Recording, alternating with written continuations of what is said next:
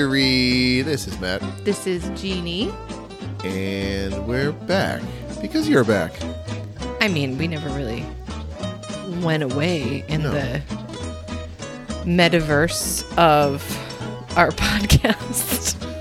Yeah, I guess It's true. you went on a trip and returned, so Yes, that's I why I'm like, oh, you're back. We're back to filming, recording. Yep. There we go. There's no film. Can you imagine? What would this I might like? be slightly jet lagged still. What, would- what would this look like if we were filming? No, no, no. You know those podcasts where they actually film the people talking? yeah. Do you think we'll ever get there? Hmm.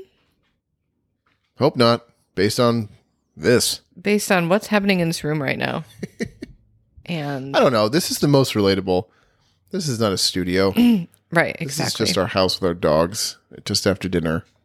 This is all we got, right, it would not seem very polished. Which adds to our relatability. Oh, da chum. It is. Da chum. Honey, it's that time of year. It's, It's- golf time of year? Well, I mean, it is, but that's not what I was talking about. Okay. I think I am dubbing this time of year 80s rock season. Yeah, that makes sense. Yeah, mm-hmm. because temperatures hit 75, mm-hmm. 78, you know, today. Yep. So we were outside doing outside things. Guns and Roses Outside beauteous, right? happens. So it's like, what do we put on when we need to do shit outside in the yard? And It's true. Easy go to is 80s rock. Yeah. Yeah, anytime the garden garden says 80s rock. 90s too. Sure. Nate, like who? Aerosmith. Aerosmith isn't like 90s. Yeah, but in our lifetime, Aerosmith is 90s. All right. Yeah, I guess I see what you're saying. You know, Like they came out with uh big ones. what's the one before that though? What's the one with the milk udder on the Get a Grip? Is that what it is? I think so. Look it up. Get a Grip, I think is the one. It had like Eat the Rich, Living on mm-hmm. the Edge. Um, oh, Living on the Edge was on that one? I think so. Yeah, that's the one with the video. Don't you remember the video? MTV to date ourselves? Well, you know. That's the one where like yeah, were- that was the there were two shots. udder. There were two shots in that video that That was 1993. raised some eyebrows. One is like it was a shot of Steven Tyler singing and it slowly pulled back to reveal his whole body and he was like naked but holding his junk and like half his body was like painted. Wow. Yeah. And then there was the other one where it was Joe Perry playing like the solo, but he was like standing on the train tracks mm-hmm. and the train is coming and then he like stepped off just in time and everyone's Yes. like, "Whoa! That's crazy." And now we're like green screen, it's not a big deal. Right. Yeah. Yeah. It's a big deal. It was probably two moments that just gave teenagers all kinds of ideas about being naked and singing and stepping off of train tracks. You sound like you're at a congressional hearing, but you're on the side that's being like, these singers, rock and roll, and Dungeons and Dragons, and everything. Ah, you sound like the the Reverend Lovejoy's wife in The Simpsons. so ridiculous. Think about the children. I just remember that so much from our youth for some reason. Like Yeah, because it was it was like the rating system being like blown up for and music. yeah. Do you remember that? Yes, very clearly. For some like I was so appalled. What part were you appalled? I don't know. Just like At what part were you clutching your pearls? Um. Okay, so this is this is going to give you all a little bit more insight into my brain. Uh, I mean, like whoever's listening, this is why we're there here. eighty nine to ninety five. Uh, maybe not that long of a time, but it was basically. I was like, I remember being like ten or eleven, and having the thought of like, this is what we're focusing on. Oh, okay. children are being bombed in their beds in the middle of the night because we are willing to murder people for oil, but we're going to worry about the language in a Oh, music okay. album. You were like still, Yeah. re- you know, recovering from Desert Storm. I don't know if I You're like- recovered. Why? Right. You were Right. Mm-hmm. reeling from Desert Storm, and you're like, wait a second. I don't even know when those two things lined up. It was like not quite the same time. I think this rating things might have been a little before. Was it? For some reason, I think it was in the late '80s. Okay. Uh, yeah, I remember. I just remember seeing stickers on the CDs and tapes, and then Right. knowing that was like, ooh, this is this is the bad music. I mean, sort of, but not really. Like I didn't actually think that, but I thought like, ooh, this is the edgy stuff. 1985. Yeah, way before that. Yep. This is way before Desert Yeah. Storm. Par- parental advisory yeah, labels. Tipper Gore. Remember that? That was Was it? she was the one that kind of spearheaded that. That couldn't have been in 85. Really? Yeah, why? Al Gore was the senator. Oh, hmm. Like he was still in politics. He was still in the federal government. right, right, right. Tipper. Like here's and the thing about that is I get it. Like I think there's nothing wrong with some sort of rating system. With a little bump and grind. well, there's never anything wrong with that. I see nothing wrong. But would you put a parental advisory label on it? No, I mean not in the ratings we're dealing with now. I mean that they're maybe I don't know, but like I don't know, they don't drop any f bombs, which was definitely a big deal. But I think content was more of the thing too, because they were really going after heavy metal music at the time. Right. Well, they were also going after like anything that was remotely like sexual. Yeah. Oh, totally. Yeah. But I, th- yes, but also I think like Twisted Sister was in their crosshairs, and like their imagery and Mm. music, and Dee Snider testified, which is like one of the most like why he is a hero, and continues to be. I don't know why I just don't keep buying Twisted Sister, Twisted Sister T-shirts and swag because this man is amazing. He is amazing. Yeah. Does he have a TikTok? Uh. I don't know. Definitely has Twitter. We should find out if he has a rips TikTok. conservatives alive on Twitter. It's pretty fucking awesome. That's amazing. So it's that time of year. This the windows are open. The sun's still out. Outdoor beauteous Outdoor happens. Beauteous, which has mixed reviews as far as my nervous system Mm-hmm. goes. It both does a clench and does a like, hey, maybe this is your exercise. maybe if you do some outside work, you won't have to feel bad about whatever food or beverages you consume later. You don't have to feel bad about that anyway. Oh, but we will. We Mm. will feel bad. We will not. The royal we. Oh, oh. I mean, activity is good. Being in the sunshine True. is good. Being in the sun. I'm looking forward to being in the garden, being in the sun, just being outside. So that's when we are. and it's that time of year. it's that time of year, and it's a wonderful, glorious, sunshine filled time of year that we wait for the rest of the 10 months of the year in yeah, Finger it's a long winter. a long haul. Yeah. I'm like, I thought that as I stepped outside to grill dinner. I'm like, why do we live here?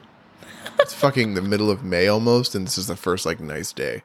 Well, it's not, but it's Well, it's the, first, day where we can like be outside the entire day. It's the first nice like f- week. yes, that's what I Yeah. mean. It's like Yeah. some places this happened a month ago. In some places, it happens every day, Yeah, but then you get August, and it's like, why am I here? and you get like poisonous snakes. Yeah, I mean, no, we don't have snakes. We don't really have hurricanes. Right. Yeah, I don't know. Choices. Choices. So mm. last week was Star Wars, and I don't want to belabor the point. And I had a couple thoughts as I rewatched the original Tridge on Star Wars Day when you weren't here. you did. When you abandoned me for, Abandoned you. for Italy. I and I was forced to recognize Star Wars Day by myself. Yeah. It was a it was a different sort of Star Wars day. Yeah, I took out all the games that had miniatures and played with them. So what I'm hearing is that you missed me. Yeah, sure. of course I did. All right, so I'm not going to go into a lot because we talked about it last episode. Right. So this is just like I had a whole I had a list of like things that I wanted to like kind of talk or thought of, and I'm only going to bring up like maybe one, maybe two, Okay. two things. One is that watching the lightsaber battle between Luke and Darth Vader in Empire Strikes Back, Uh-huh. I I further appreciated that like Luke's look changed throughout the duel. Like Mm. he looks kind of normal when they start, and then like as the duel goes on, and but definitely by the end, he is like very sweaty. It looks like he has been put through the ringer. Uh-huh. Like his image, and if you think about any other of the duels in the movies, no one really goes through a physical change except for maybe when you know Anakin Skywalker is set on fire. But there's not a lot of like this person looks like they were just worked to the extreme just Right. to survive kind of thing. So I just appreciated that detail. Okay. And that was pretty cool. the second one was from the same movie when Han and Leia and Chewie land on Bespin to meet Lando, Uh-huh. and like they walk off the ship before Lando and his men come to meet them, and Leia's like, "I don't like this." so I was like, "Well, what would you like?" And I like couldn't have identified with any character in any movie more than that moment. Wow. I know, and I'm like, "Oh, yeah. What what what do you want? What do you want? What do you want?" She meant energetically she didn't like it. That's fine. And also, like, what would you want? Maybe she's just making a statement. This what this is what we have. Hmm. This is where we are right now. So I just thought it's like that's why I love rewatching anything. I had a thought too. Okay. This is going to be the hill I'm going to die on.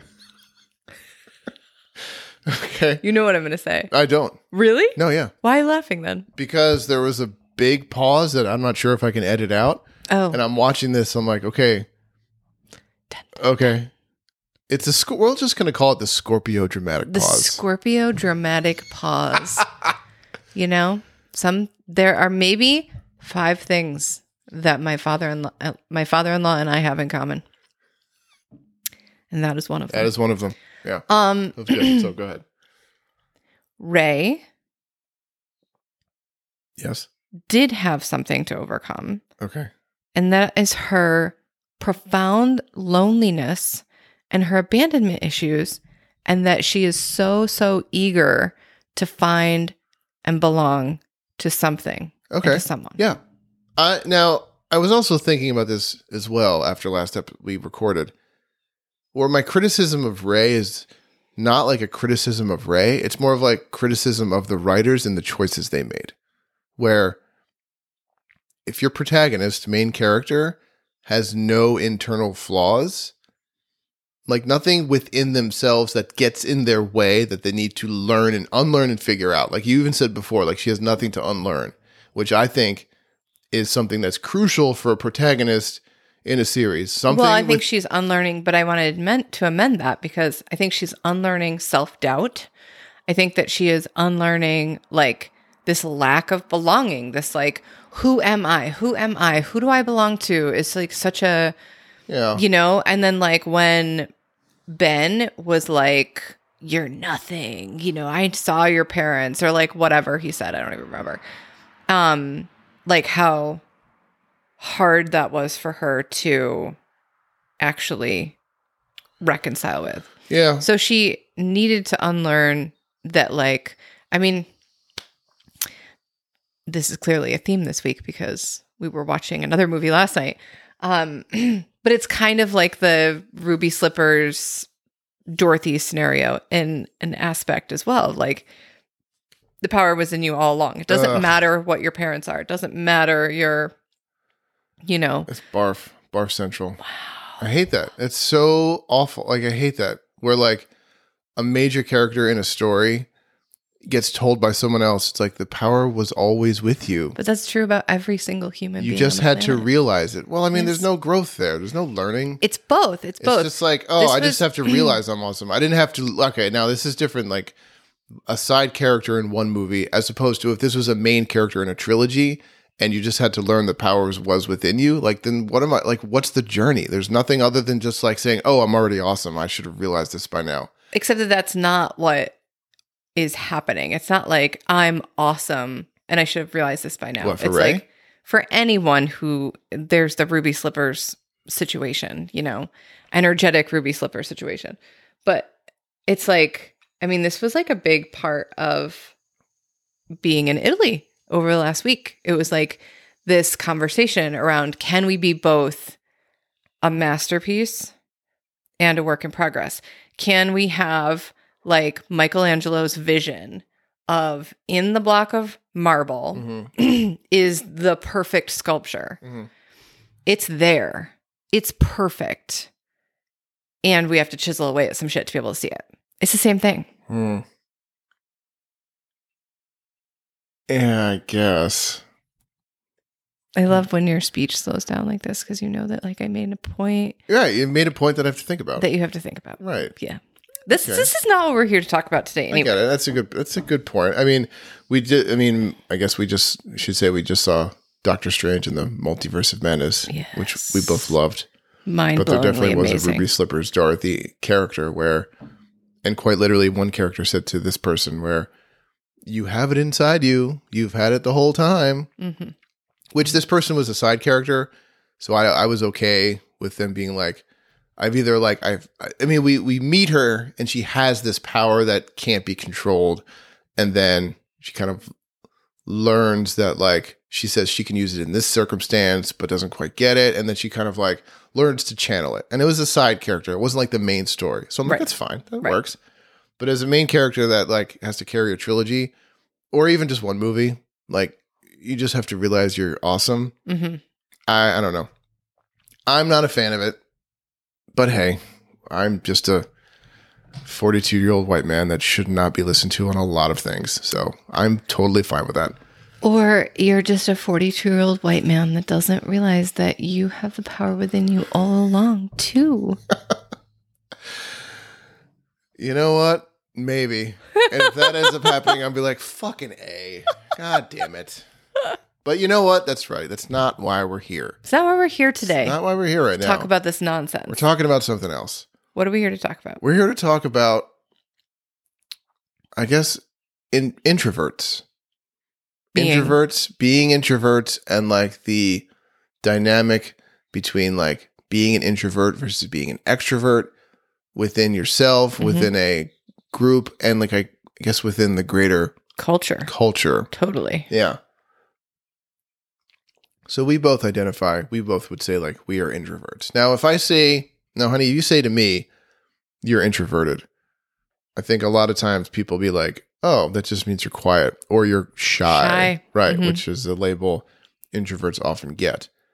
But I would dis, I wouldn't. You are not either of those things. Dis, who, me? Yeah. You're not quiet or shy. In fact, I wish you would shut up. Stop it. Stop being I never want you to shut up. Um, right. Quiet and shy are labels thrown at introverts. And I think, well, I guess one reason is like, why do we decide to talk about this is part of our experience in education, I think, is Mhm. when we f- we first realized we had some kind of common ideas about this personality type hmm and it's mistyping. I guess I'll call it that because a lot of times they'll be labeled certain ways that are inaccurate and sometimes, in my opinion, kind of wrong. Right. So that's like in in being a teacher and a student, how being an introvert works. So if I if you say to me, "I'm introverted," what does that mean to you? Like, what are some Mhm. qualities or what makes someone an introvert? So the big distinction for me is someone whose energy reserve, let's say, let's say, you know, everybody has a battery. Um, and I'm not going to use Terminator terminology right now. What were you going to say? Use Terminator knowledge or terminology. Just What that, like, there's like, if there's one Terminator So you just wanted to use model, yeah, Okay. I wasn't to, so I'm not doing that. Okay.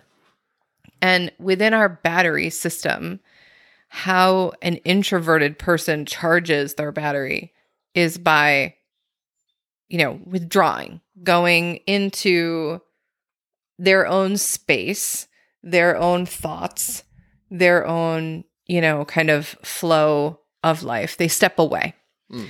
Whereas an extroverted person to charge their battery actually engages within activity, conversations. It's like, oh, I, I got to fill my social cup. Yeah. Whereas an introvert needs to fill their silence cup or their, you know, Right, like fill their energy cup through silence, withdrawing, alone time right. versus filling your energy cup by being out and with your friends or strangers or like just, Just being engaging with other engaging. people. Um, one of the best examples or ways I've heard to describe this is by Simon Sinek, Mm. the speaker, writer. And he said basically, an introvert wakes up in the morning and has a stack of coins on their bedside table. And each social interaction costs them a coin. Mhm. They spend a coin. And at the end of the day, their stack is depleted. Right. Whereas an extrovert wakes up with no coins and they earn their coins by interacting with people. That's how they Right. get them. I'm like, oh, that's Perfect. really fucking Yes. it's an interesting way uh, to describe it. Uh, yeah, I would totally agree, and can like feel at this point, like, yeah, to recharge, I need to be in solace, you know, you know, or like, right. yeah, Well, I'm- sometimes it's also like in preparation of. yeah, you know. Like we know that if we're, you know, whatever it is we're going to do, we're going to go hang out with a group of people we have something or to do later that evening, you Right. know, I mean, uh, in a bigger group of people, it is bigger more than more than two. it is literally a conversation of where are we napping? yeah, when is the nap? When is the nap? Like when we make a plan with other people, it's like, okay, well, we got to have space in here before this for just a 25 minute, Yeah. like total, even if there isn't actual sleep, just like close your eyes, no conversation, Right. no sounds, total Just like chill. Cl- Close your eye. Like I remember when I was working both subbing at schools when we got here and working at Barnes and Noble in the evenings. There would be like an hour and a half between when I left one place and had to be at another, hmm which means that like 20 minute drive on both ends, I maybe had 45, 50 minutes. Yeah. And I had to, so I'm like, okay, I got really good at getting home, laying down in bed, covering my eyes, and just like listening to my breathing hmm for as long as it took for me to fall asleep. And I could be asleep in like five minutes and You then get be asleep in 90 seconds. and then get 45 minutes of sleep before I had to go work. Smart ass. It's But I, but so, I mean, I could, you're right. But also like how many times we can, I mean, have you ever been there where like, okay, I have a window of an hour. I could really use some sleep. Right. And then sit down and try to do that. Like that is kind of hard. You're just like, okay, please sleep. Please sleep. Please sleep now. you know? I don't think either of us ever have that problem, actually. No, totally did. I mean, especially if it's like, okay, I need to sleep or else like I have to go back out and do things mm-hmm. and then function and be on. And I'd really like to be rested. And if I'm not rested, this is just going to be a long day Yeah. and evening. Yeah. Um, yeah. Uh, were you labeled or thought of yourself as an introvert as a kid growing up? Or when? I mean, I guess we identify and you identify as an introvert now. Do you remember when you got that label? Because I think as kids, sometimes we're, we have a lot more energy yeah. and willing to engage. Um, is there any instances in your youth where you're like, Ugh, withdrawing and being in quiet is actually preferable? So growing up in and out of my grandparents' house, and even when like I didn't live there, I was there often.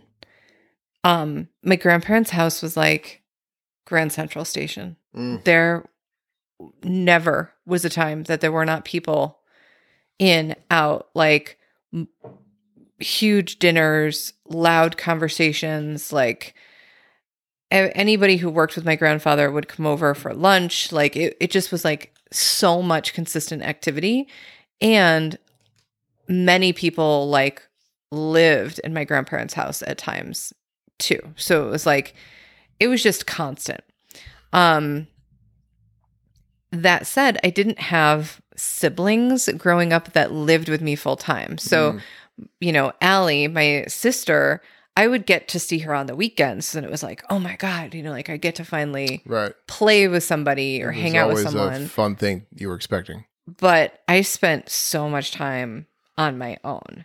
What I realized, what kind of, I mean, obviously I didn't have the language for this, but looking back now, I would go, I would get invited to people's houses for slumber parties or like when, sleepover. When was this? Like Mhm. how old? oh God, seven. Oh, okay. Eight. Yeah. you know, Mhm. seven, eight, nine. Um, even honestly, I think into middle school, like sixth grade, it started to shift. But I would get invited. I would always say yes. And then as it would get be close to going to my friend's house, I would be like, oh, I don't want to go to my friend's house. But I didn't want to be rude. Yeah. So I would go to my friend's house and like sure enough, at nine o'clock at night, I would call my grandmother to come and get oh, me. Oh, really? Because I didn't want to spend the night. And everyone was ah. like, Oh, you know, are you scared? Like Yeah. you're scared to sleep over. And I'm like, no, I just don't want to be in the I'm room. I'm just kind of done right now. I just don't want to talk to anybody anymore. I know. I mean, and as active as my grandparents' house mm. was, there were these little, I mean, there were just like kind of tricks to surviving in the activity of that house. So it was like, if you go into my grandfather's TV room, you were pretty much guaranteed to not have to talk at all because granddaddy didn't want to talk to anybody. So I could just lay on his lap and we could watch boxing and like not talk. It's like this. There's this great line from the first season of True Detective, which I've rewatched that whole season. There's only eight episodes, and it was on HBO. I've I've rewatched that probably f- six or seven times. I could watch it every three months. Just watch the whole thing. I'm gonna watch Mindhunter again. Oh, I could watch that too. Yeah, but Woody Harrelson is a detective, and Matthew McConaughey is his partner, who they don't get along. And Woody Harrelson's like, "Let's make the car a place of silent reflection." and I feel like that's kind of the vibe your granddaddy was going for. I'm it's sure. like this office is a place of silent reflection, and it doesn't seem like you had to be convinced or coerced to adhere to this rule. No, no. And also, like, if I was watching, you know, a kid show or kids, you know, like nobody was going to come and be in Yeah, my no kid space. be around like, yeah. it wasn't. So I didn't. I wasn't expected to produce back and forth conversation.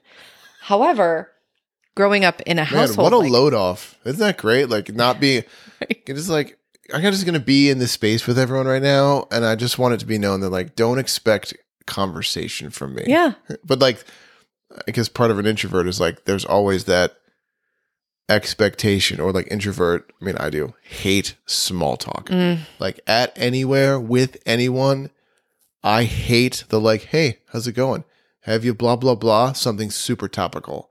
Like I'd rather a stranger or someone ask me like a deeper philosophical whatever, right. just because I like I can't stand the blather of fucking small talk. I hate it so much. Yeah, it's just too much. Um I have like a threshold, I think, Hmm. because I think sometimes people use it in like the getting to know you process ish. Yeah. And as a threshold, like I don't I, you know, I I kind of bristle whenever there's that like, "Oh, so what do you do?"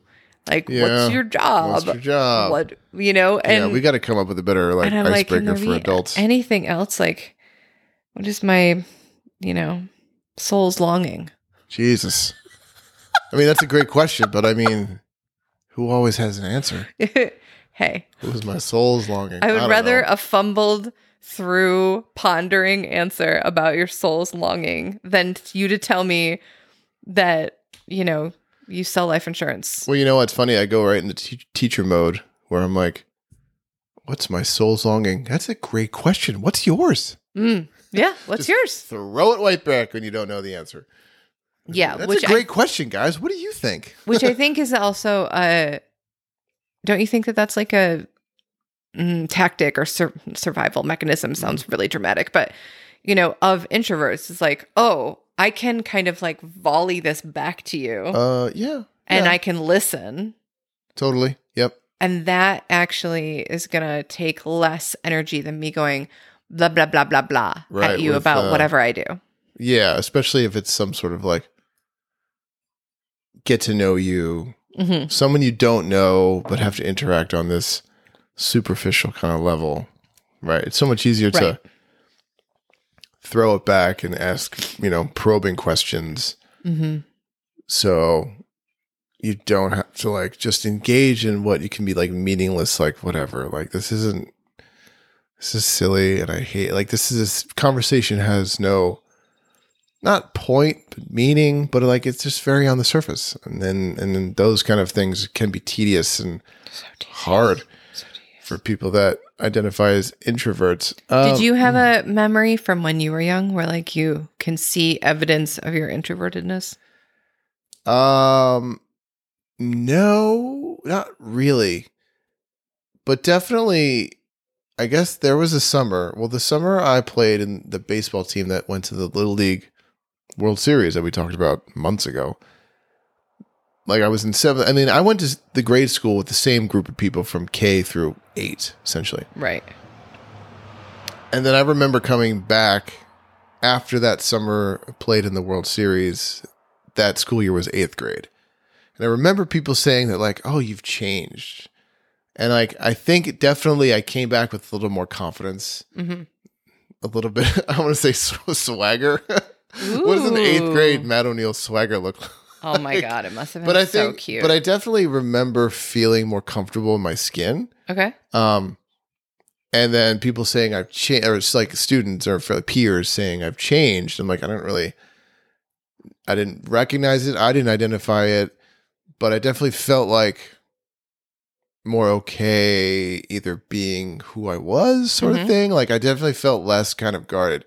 That kind of changed the year later at high school, where like the shields went back up, and it was like a little bit because it was different high school. You know, like I went with there was probably a handful of the sixty kids Mhm. went to the high school that I went to, and it was in a different. It was a parochial school. It was Notre Dame, so it was a Catholic school. So like it didn't draw from one town; it drew from many. So like Right. met a lot of different people. Um, but that kind of went kind of right back up again, where it's like, oh, okay. Then I I, re- I have very vivid memories and feelings of introversion in high school hmm uh, especially. I mean, in a peer group. I mean, I played football my first freshman year, and I played other. I played baseball all four years, so that kind of like helped lubricate the social wheel, wheels, so to speak. But did like, a bunch of drugs. I did not. You did not. I did not. Um, Different choices. yeah, uh, I was never offered or sought out drugs, Okay. so it was never like a, a choice I was presented, and I can almost guarantee would the answer would have been no. Um, I was presented. and you were like, yes, And I was like, mm, this might make this suck less. Hmm. See, now here's the thing. What I remember sucking about high school was being in school, being in class, and just like, I wish the teacher could get through what they had to get through without some jackass, like some class clown saying things. I'm like, can we just all just shut the fuck up? That was one thought. That's one thought. And then also on the other end is just like, please don't ask me to say anything. Mm-hmm. Please, dear God, Please don't call on me. please don't call on me. Uh, probably a third of the time, I would have had something to say, Mhm. and the other two thirds, uh, I didn't have something to say. All the times, I didn't want to have to say a damn thing. Like, please, please don't, please, oh my God, don't say, anything. please don't call on me. Yeah, which probably directly influenced my teaching career, so to speak, quote Mm. unquote. You know what I mean? Like. Well, I mean, that's when really like this idea of introverted, extroverted even was on my radar, was in the context of teaching Mm. teenagers. Yeah. Like, I didn't think about it about myself. Totally. Yeah. Um, and you know, if I looked at different activity, like I was kind of a joiner in the sense that I would volunteer for things. I did theater. I, you know, I think that people would often put those in the category of extroverted because if you can get on a stage and deliver a whatever to someone, but I don't think that that's true. Like, and I also got to be in character when I was delivering those things. Like, Right. it wasn't me. And well, I'll, I'll reference the book that I read most of in preparation for this uh, book called Quiet The Power of Introverts in a World That Can't Stop Talking by Susan Cain. so good. That's so good. Like, I'm two thirds through it and it's amazing. But, like, that idea where actors, leaders are always extroverted Right, which is which incorrect. is untrue. I mean, they could be extra show extrovert behaviors or tendencies. That doesn't make mean they're not introverted people. Um, at the end of the day, right. Right. So, like, yes, you can totally be an introverted actor on stage, hundred Right. percent. Oh, I totally and I totally get what you're saying about like playing a character. So this is not me. So like, I'm not Right. actually taking the risk. And here's a funny thing. This is from my freshman year in high school. I took acting one as an elective my freshman year. So like this is 14 year old me. It's an elective, so there's kids of all ages, and it's an acting class. So it's like you're thrown up and you're just assumed you're going to take risks, Uh-huh. and you just kind of do it. Yes, you do. So there was one exercise the teacher wanted to do. Basically, two students start they start a scene or an interaction. She'll like say pause, and one student will leave, Yep, and another swap. you swap. Like Yeah. one st- a student swaps another. So like I swapped in with like a junior, Uh-huh. maybe a senior, and he was like doing push ups, Uh-huh. and I was like, I'm a drill sergeant, Oh. and I just started yelling at this guy. oh it's like, my goodness. You maggot, get on that ground and give me 20. And I was just like, You are worthless. You are scum. And like, I could have memories of just laughter because everyone's like, What the hell? oh my god. happening?" Right? And like, I was just like, I have no idea. If this was me and this kid in any other scenario, I never would have ever thought to do this. Uh-huh. But it was like this this shield of like uh, this is not actually me. This is acting. Like I'm going to portray this, and I'm not. Don't hold me accountable because that wasn't actually me. That was this made up thing. Yeah, so fucking wild. I love this story. I'd have never heard No, this story. yeah, probably not. That's why this thing that we're doing is fun. It's like I, have no reason so to tell these stories except like, oh yeah, Well, and I'm thinking in my mind, I'm like, you know, you love movies, Mm. and so like you have all of these characters, and and you know, I don't think you were an avid reader quite yet. no, I wasn't point. really a reader until after college. Yeah, but I- you loved movies, and so Mm. you could like step into these various persona out there. Oh, yeah. I love that Yeah. so much. yeah, that was so that was so much fun. That acting class was a good time. yeah and i i think like when i stepped into the role of the teacher it was so so i don't know if this is a thing that they do anymore in public school or you know I was there. I was in a public school like two years ago. I could probably tell you they do this or not. um that there were considerable amounts of guidelines around like how you do grading as a teacher right Okay. Yeah. So, you know, here's the overall structure. I, I remember this from student teaching, and the teacher that was my mentor teacher had been teaching for like 40 years. Can you imagine? And I don't think that anything I've about barely been breathing for 40 years. how they were teaching had changed in 40 years. Like, I think that they developed, and I could tell because their lesson plans were quite literally, or their worksheets were quite literally typed Mm. Yeah, on a typewriter, and they just Xerox, Hey, Xerox, Xerox. it worked in the 50s. Yeah. anyway, it was like, so this is the portion of the grade that will be about testing. Oh, yeah, yeah, yeah. So, like, This your grade is- is, 20% this, 20% 20% this, that. Right, 10% that, la la la. And there was always a percentage for participation. Yeah. Oh, oh absolutely. Class Class participation. participation. Totally. and I'm like, no. Well, it depends. See, for me, I I, I kind of like that was a great little fudge factor in there because it could be like, you know, I don't take tests well, but in class I'm listening and I asked a question or I part- or like genuinely participated, or like I hate participating, but uh this journal question that I wrote was good. You know what I mean? It's like particip if participation could be very loosely defined to be almost anything where you're engaging in the class, not just I spoke. Right. And I think that, I mean, in this class in particular, this is why it was brought to my like awareness was, you know, well, this person didn't speak in class Yeah. today. Oh yeah. And I'm like, maybe they didn't have anything to oh, say. Oh yeah, like this book, and this woman wrote another book. Shit, I gotta think of it because I listened to it, a lot of it when I went to go pick you up. And you know, it's like, I think an introverted kind of process for sure is not speaking unless you genuinely have something to say. Totally. Not just to fill space, not just to say a thing or to contribute in some way. Right. Susan Cain wrote another book called Quiet Power: The Secret Strengths of Introverts, and she references this first book. But uh, in this one, I'm not sure if the intention. Oh, it is totally because it says right here, a guide for kids and teens from the best-selling author of Quiet. So like this is specifically for kids Yeah. to like how to like like addressing issues of like here's how you can feel as an introvert in these situations.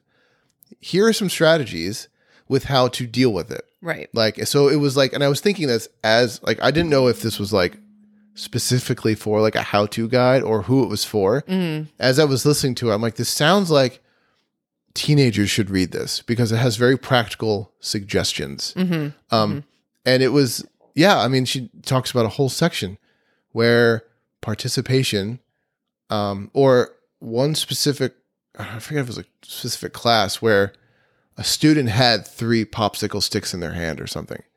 And to get credit for participation, they had to leave class that day without the popsicles. And once you participated, you drop one like in the middle. Right. So it's like, oh, you have some, you have to say three things. Right. And then so many times students would be like, I have nothing to say. Or like, I'm going to say something.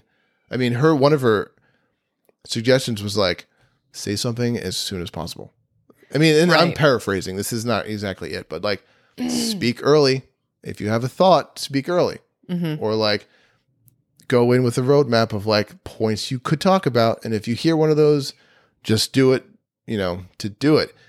But yeah, it's like uh, people would run into issues where like, okay, I'm, I have my popsicle sticks. I have nothing to say. I should say something. And then the conversation becomes like redundant where someone could be like, oh, I, I agree with whoever said the mm-hmm. last thing. Right. That was good. And like they add virtually nothing to the conversation Right. which is like fucking grad school for teachers. It's like, oh, I'm going to piggyback on what you said. I'm like, oh my fucking Christ, is anything have anyone anything else to say besides like piggybacking on whatever Susan like to, just said? I would Oh like to God. circle back to what Susan said. Oh my god! I'm just like, oh my god! It, I just hated. To, I hated. Well, and as a teacher, immediately like what came to my mind was if I had the instruction of I have to say something three times in class and here are my popsicle sticks and blah, blah, blah, blah, blah.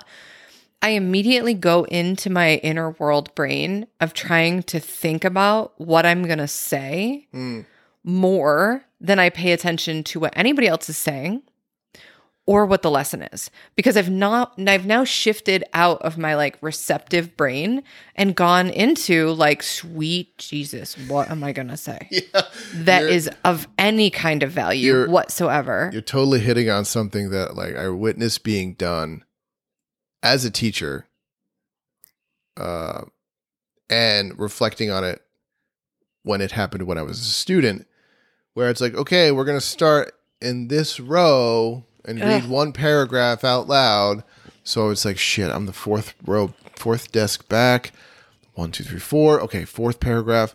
And I would read that paragraph to make sure there were no words I wasn't going to fuck up. Mm-hmm. Did I listen to the first three? No, because I didn't give a shit. I wanted to make sure that when I had to say words out loud, I knew what they all were and wasn't going to mess it up.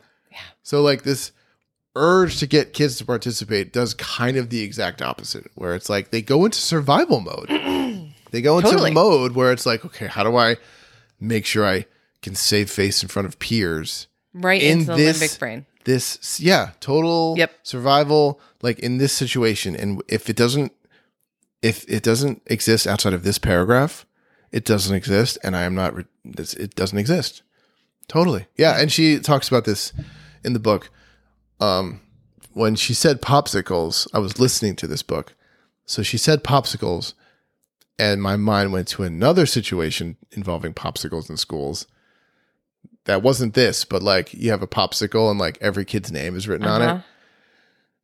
And then I remember like, so like if you want to force a kid to talk, pull a popsicle and like call their name and their have them name say is on something it or and, like, whatever yeah Congratulations, genius. Like, first of all, it's like, what is this designed to do? Oh, let's maybe bring a kid out of their shell. I'm like, what? That's the first, that's the fucking dumbest phrase I've ever heard because animals that have shells have them to survive. let's pull a turtle out of his shell. Why would you do that, you monster? yeah. So it's, it's, it's stupid on that. And It then, is. And then just like, you know, the spectacle of like, oh, popsicle sticks, oh, who I'm gonna pull.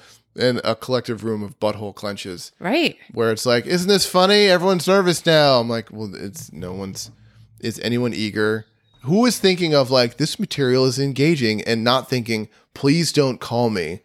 Right. It's just, it's just, Well, and it's I'm it's speechless asking the wrong questions too, because rather than, you know, how do we get this kid out of their alleged shell, right?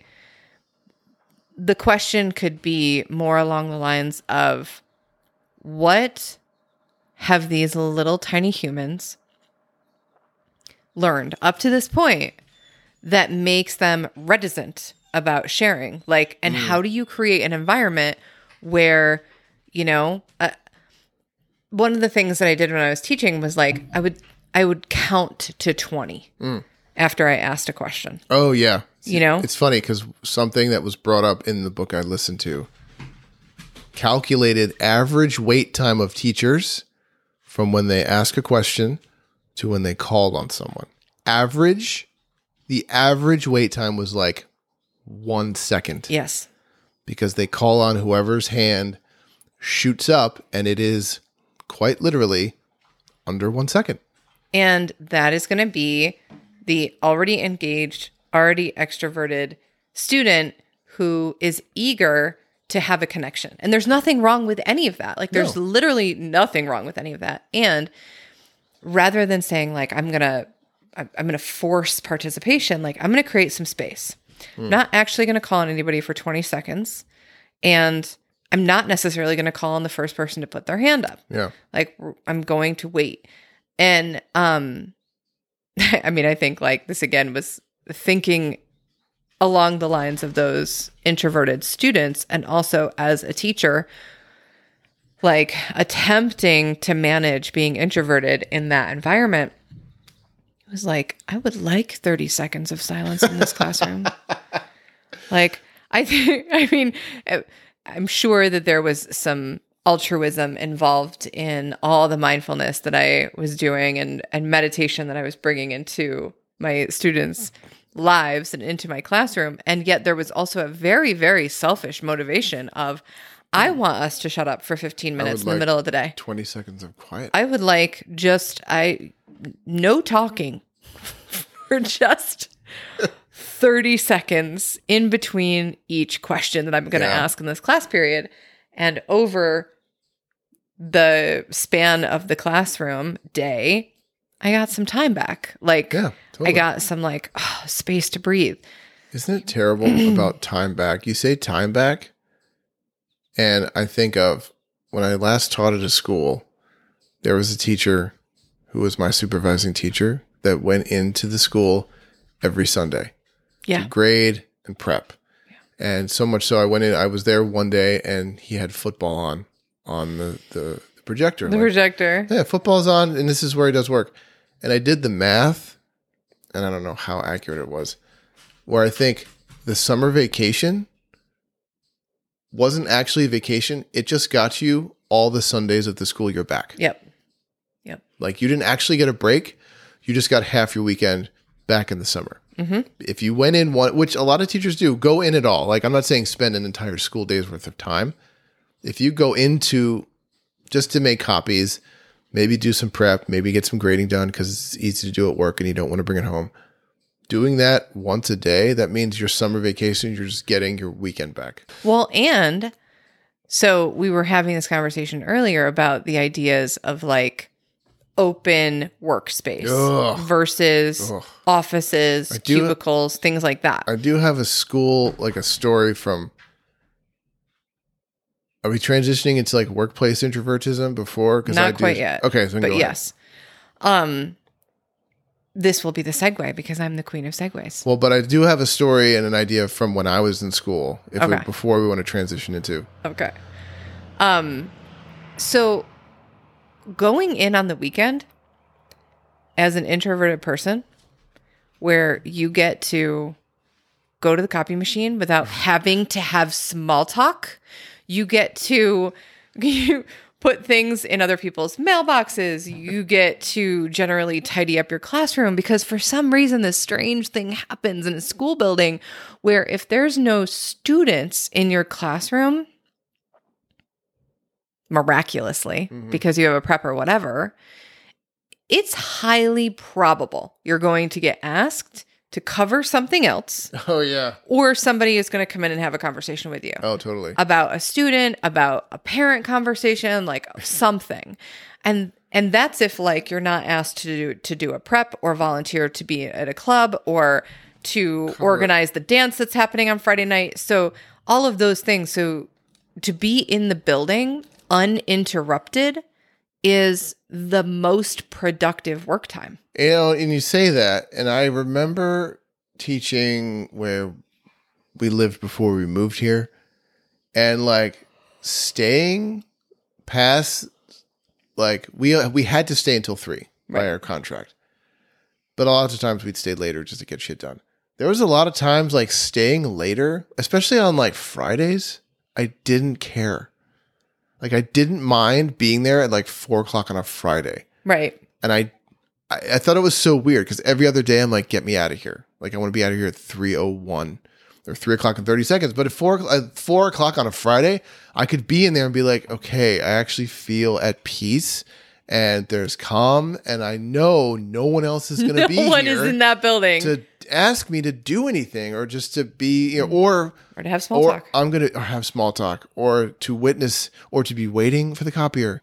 So anyway, Introverted teachers. introverted teachers. When Staying I I remember being in uh high school, and I think I was a junior, and I think I remember a teacher saying something to me like, "Matt, we want to we want to I want you to participate. I want you to talk. I want you to get you out of your shell." And I was like, "This was junior year, so it was Miss Smith." I remember saying this like, "Miss Smith, I'm a sponge.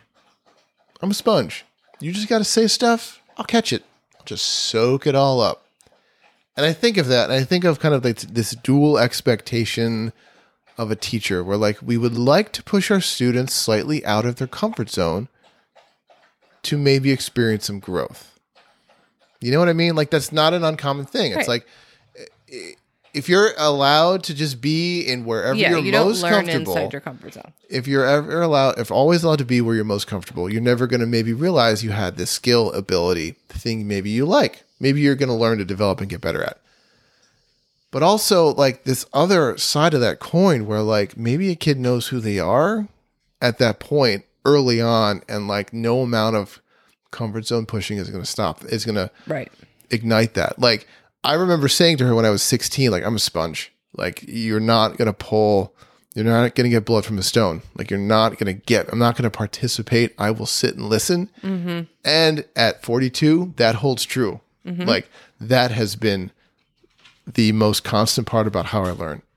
Watching, reading, listening, like that's how I absorb things. That's how I best interact with it. Sometimes, yeah, bouncing ideas off people and talking is is good and can help but like uh i don't need to i don't i don't like i can listen to someone talk about things i can read about things and like don't need to be heard to feel like i've learned something Right. and i've known that since i was 15 you know what i mean so it's Yeah. just a really hard thing like I, even as a teacher i wanted to like push a little but it's hard to be like you know what you know there's there's a line where like all right we like no amount of pushing is then not get out of your comfort zone a little bit and then just anxiety, you know? Right, because it's like you can't go so far out of your comfort zone that you're in your reactivity zone. Mm, like Yeah. it's such a like there's a sweet spot. There is a sweet spot. And and we don't think about that, you know. No, yeah. It's just like, well, if there's dead air and no one's talking when I ask a question, I'm a terrible teacher. Right. Is that like, well, I can Those force were the moments I loved the most. I'm I like, can- oh, you guys have anything to say? I literally can sit in silence indefinitely. Yeah. So I, I don't, there, there's no rush. Think about it, roll it around in your little brain spaces, and let me know. And I'll just sit here. Actually, I'm gonna even close my eyes. I'm gonna close my eyes for a second. Oh yeah, that's funny. Yeah, this book is amazing in that it uh, the one the Quiet book by Cain not only kind of goes into like extrovert introvert ideas in school, but also like in the workplace. There's a fascinating chapter where she talks about like uh, people admitted to Harvard Business School and like it's like you almost can't be an introvert and go there.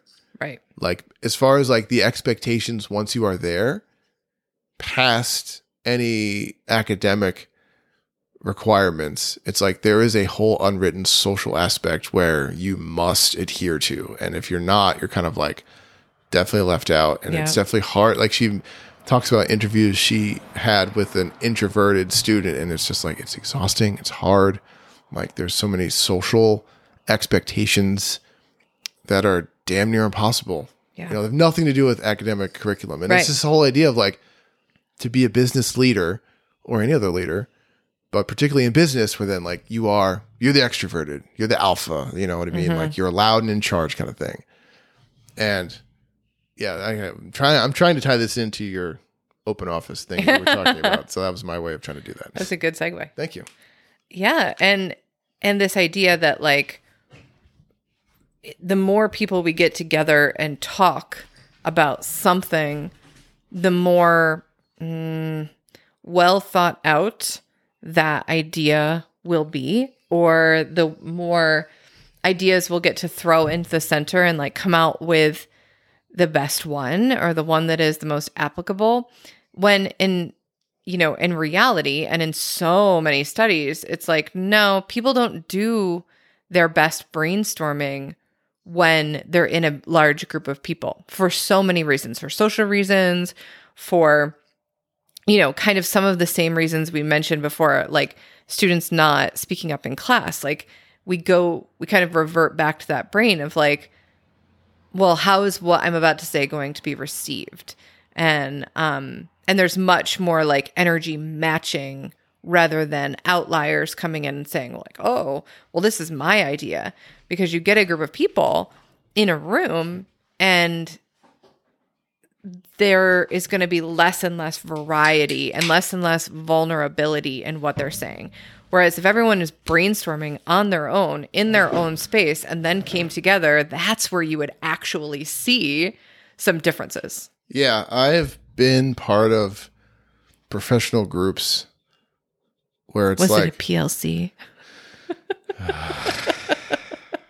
might have Sorry. been I'm not gonna say any more might have triggering been words. wow, I haven't tonight. thought of those three letters in that order in so long. it's funny, right? Um yeah, like I and this is where like I can't believe I have to deal with adults that don't understand I think differently than they do.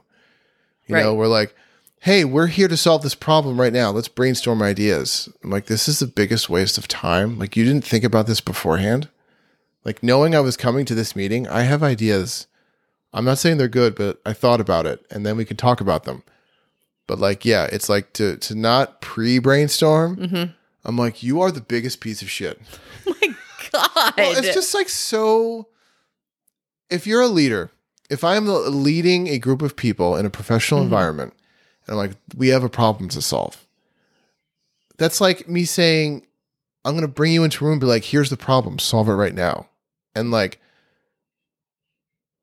being annoyed or upset or surprised if there's some sort of like stunned silence with like, uh, okay, um, I I don't have any ideas right now, or like, I can't think about this now. I just, I literally just found out about this, and I, uh, I maybe I have some personal bias because I think that type of leadership is horseshit. so much very so, Kafka statement. it really by is. The way. It's like kapha, and I just like maybe it's just crankiness with age, where I'm not like chalking it up to like, well, this is different. I'm like, no, this is poor leadership, and you're a dumbass. Wow. so your your one judgment is uh, very strong in this particular scenario. Well, here's my point, and this was Susan Cain's point, is that brainstorming in groups is does not work. It's not as effective as having people brainstorm by themselves because people are afraid to take risks. And it annoys me, and I guess this is why I get fired up, is any supervisor or leader that is unwilling to allow people or put the work in themselves to think about solutions beforehand before they bring them to a group. You know, the only way, you know, this illusion that just because we're in a group, that means it's creative and more minds make more brainstorming. No, it's like sometimes people work best and think of ideas by themselves first. Right. It has to go both ways. Yeah.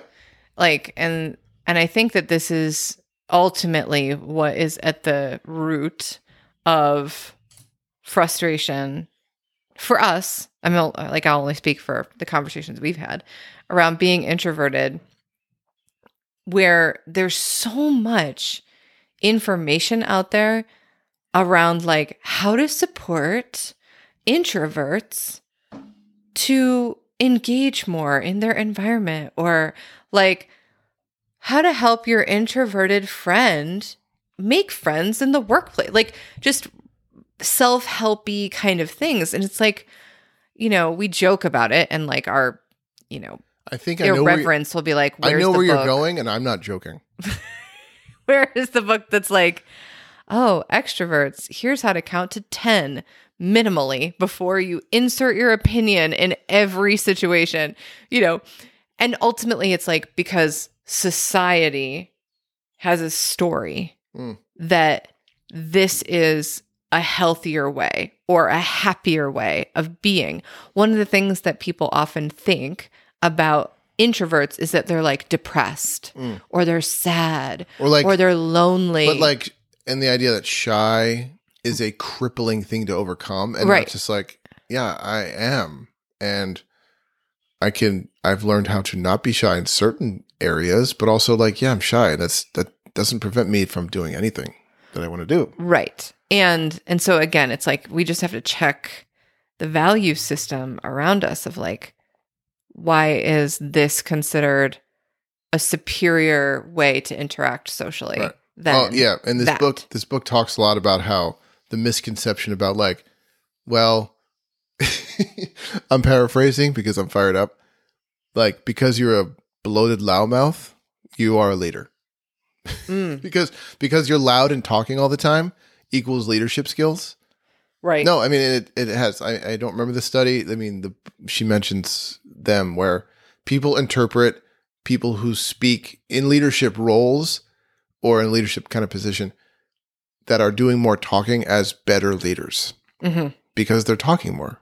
And I'm like, I can't think of a worse quality in a leader than to always be talking. I just immediately go to our illustrious campus director that we had for Oh yeah, you know like yeah. I this man Yeah. did nothing other than close an office door and shout into a speakerphone all day, and it was like, oh, he knows what he's doing. I'm like, what is he And doing? It's like this illusion What of is he working doing? hard, this illusion of leadership, just because you're loudmouth. I'm like that. That doesn't.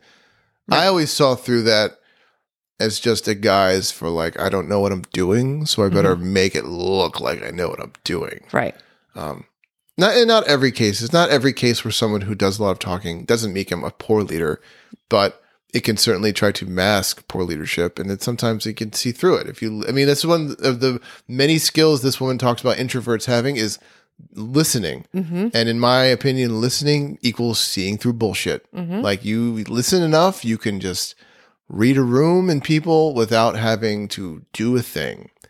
And And my experience is like it takes varieties of people operating in the most ideal way for them to operate, coming together, working together in ways that honor everybody's preferences, Yeah. everybody's and and so like, you know, I mean, and sometimes I think it's like, well, why is there suddenly all this focus on introvert, introvert, introvert?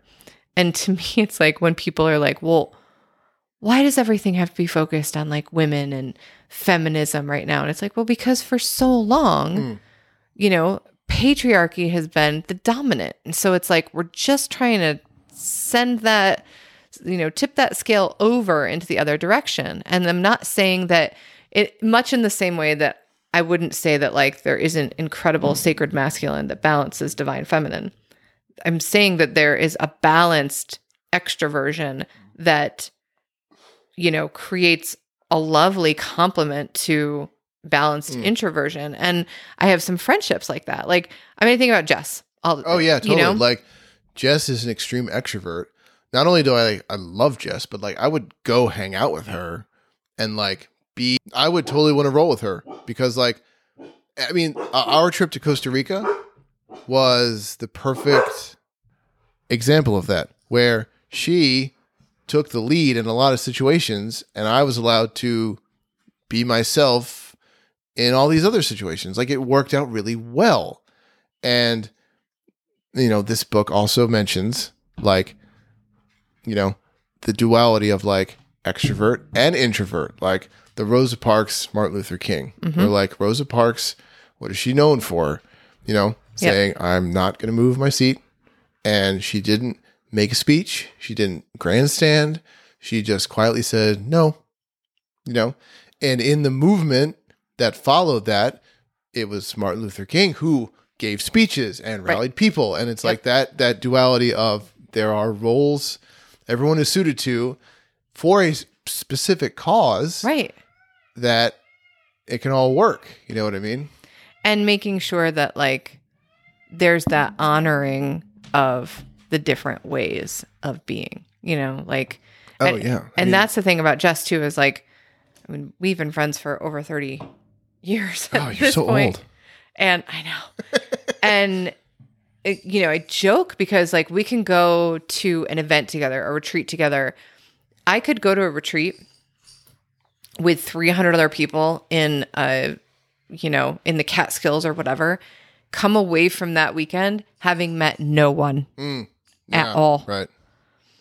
go to a retreat with Jess and we come away from that retreat with like, you know, three new friends minimally that we're now emailing with, you know, networking with. Like she's so good at that and thrives in that. And like I would never expect Jess to operate like an introvert and she never would expect me to operate like an extrovert. Yeah, yeah. And because she has that like awareness of how I am in the world, she's like, Don't worry about this. I got this part hmm. because you hate this part. Right.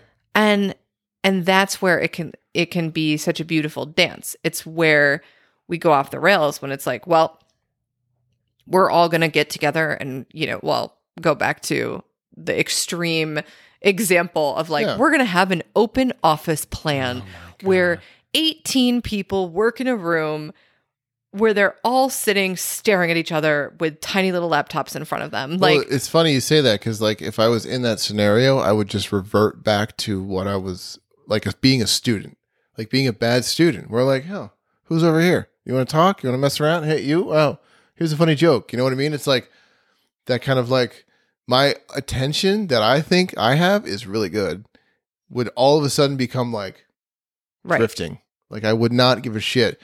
You know, I mean, um, my most optimistic self thinks it's a misguided attempt to collaborate and create creativity or create communities. Um, my most pessimistic self thinks it's an egomaniac, narcissistic leadership way of making sure everyone is doing what they should be every second of the day. Like, it's easy to micromanage people Yeah. and to cut down on like the worst- privacy. Yeah.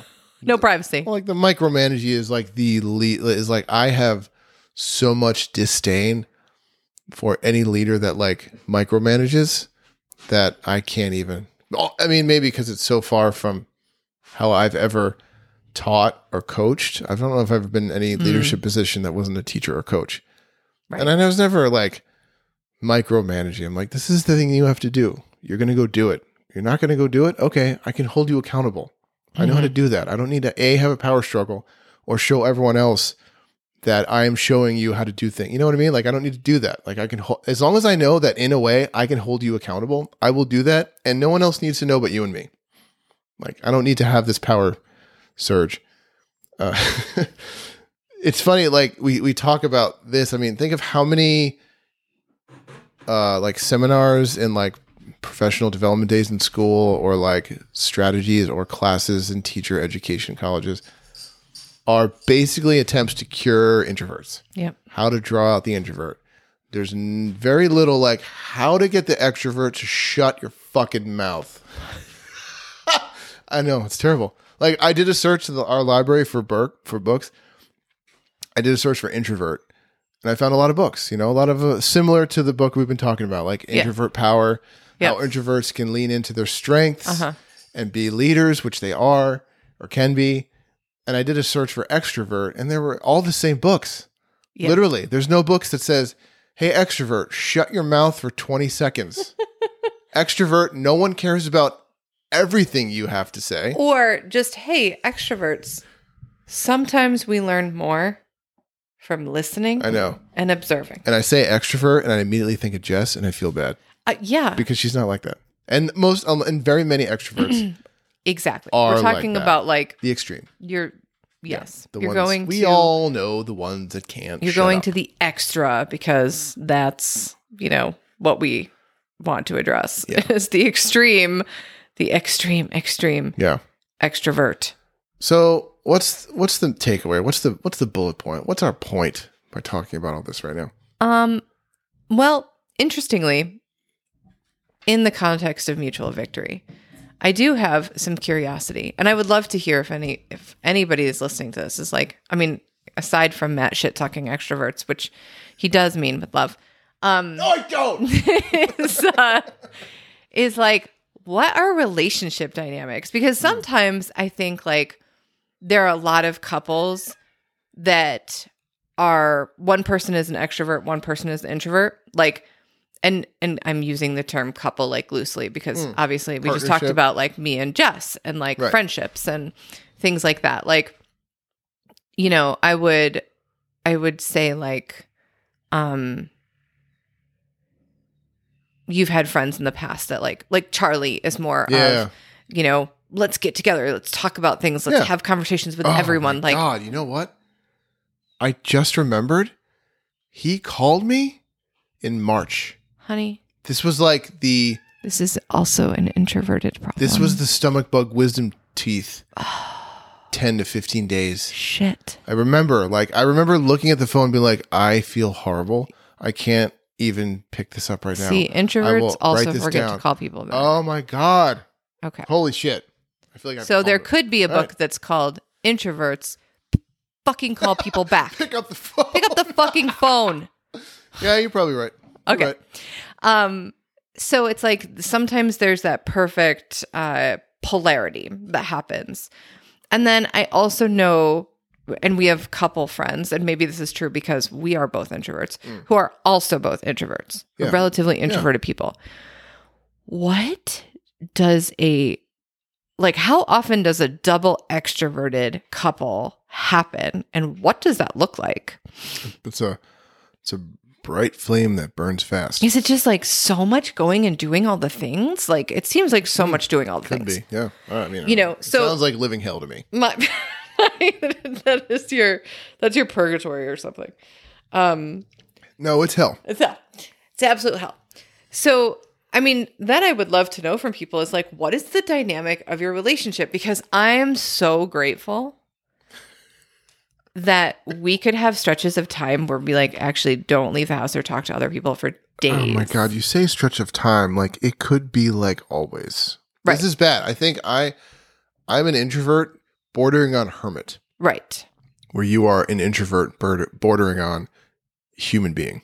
border bordering on I appreciate community and connection. You are the Ben Kenobi that takes Luke to Mos Eisley. I'm the Ben Kenobi that shows up with baby Luke saying, I'm gonna go be in the desert for 20 years. Mhm, mhm, Yeah. mhm. Oh, I like that I regardless I get to be Obi-Wan. So Yeah, that's do. good. Um and Oh, I lost my train of thought because now I got distracted by Ah, I'm Star sorry. Wars. Well, it's a good place to close. I guess it's a good place to sorry, honey. close. You know? I just would love to know. I would love Oh, to know yeah. how other How oh this works? is this is what I, and frequently you say to me things like I love when you're tired. Oh my god.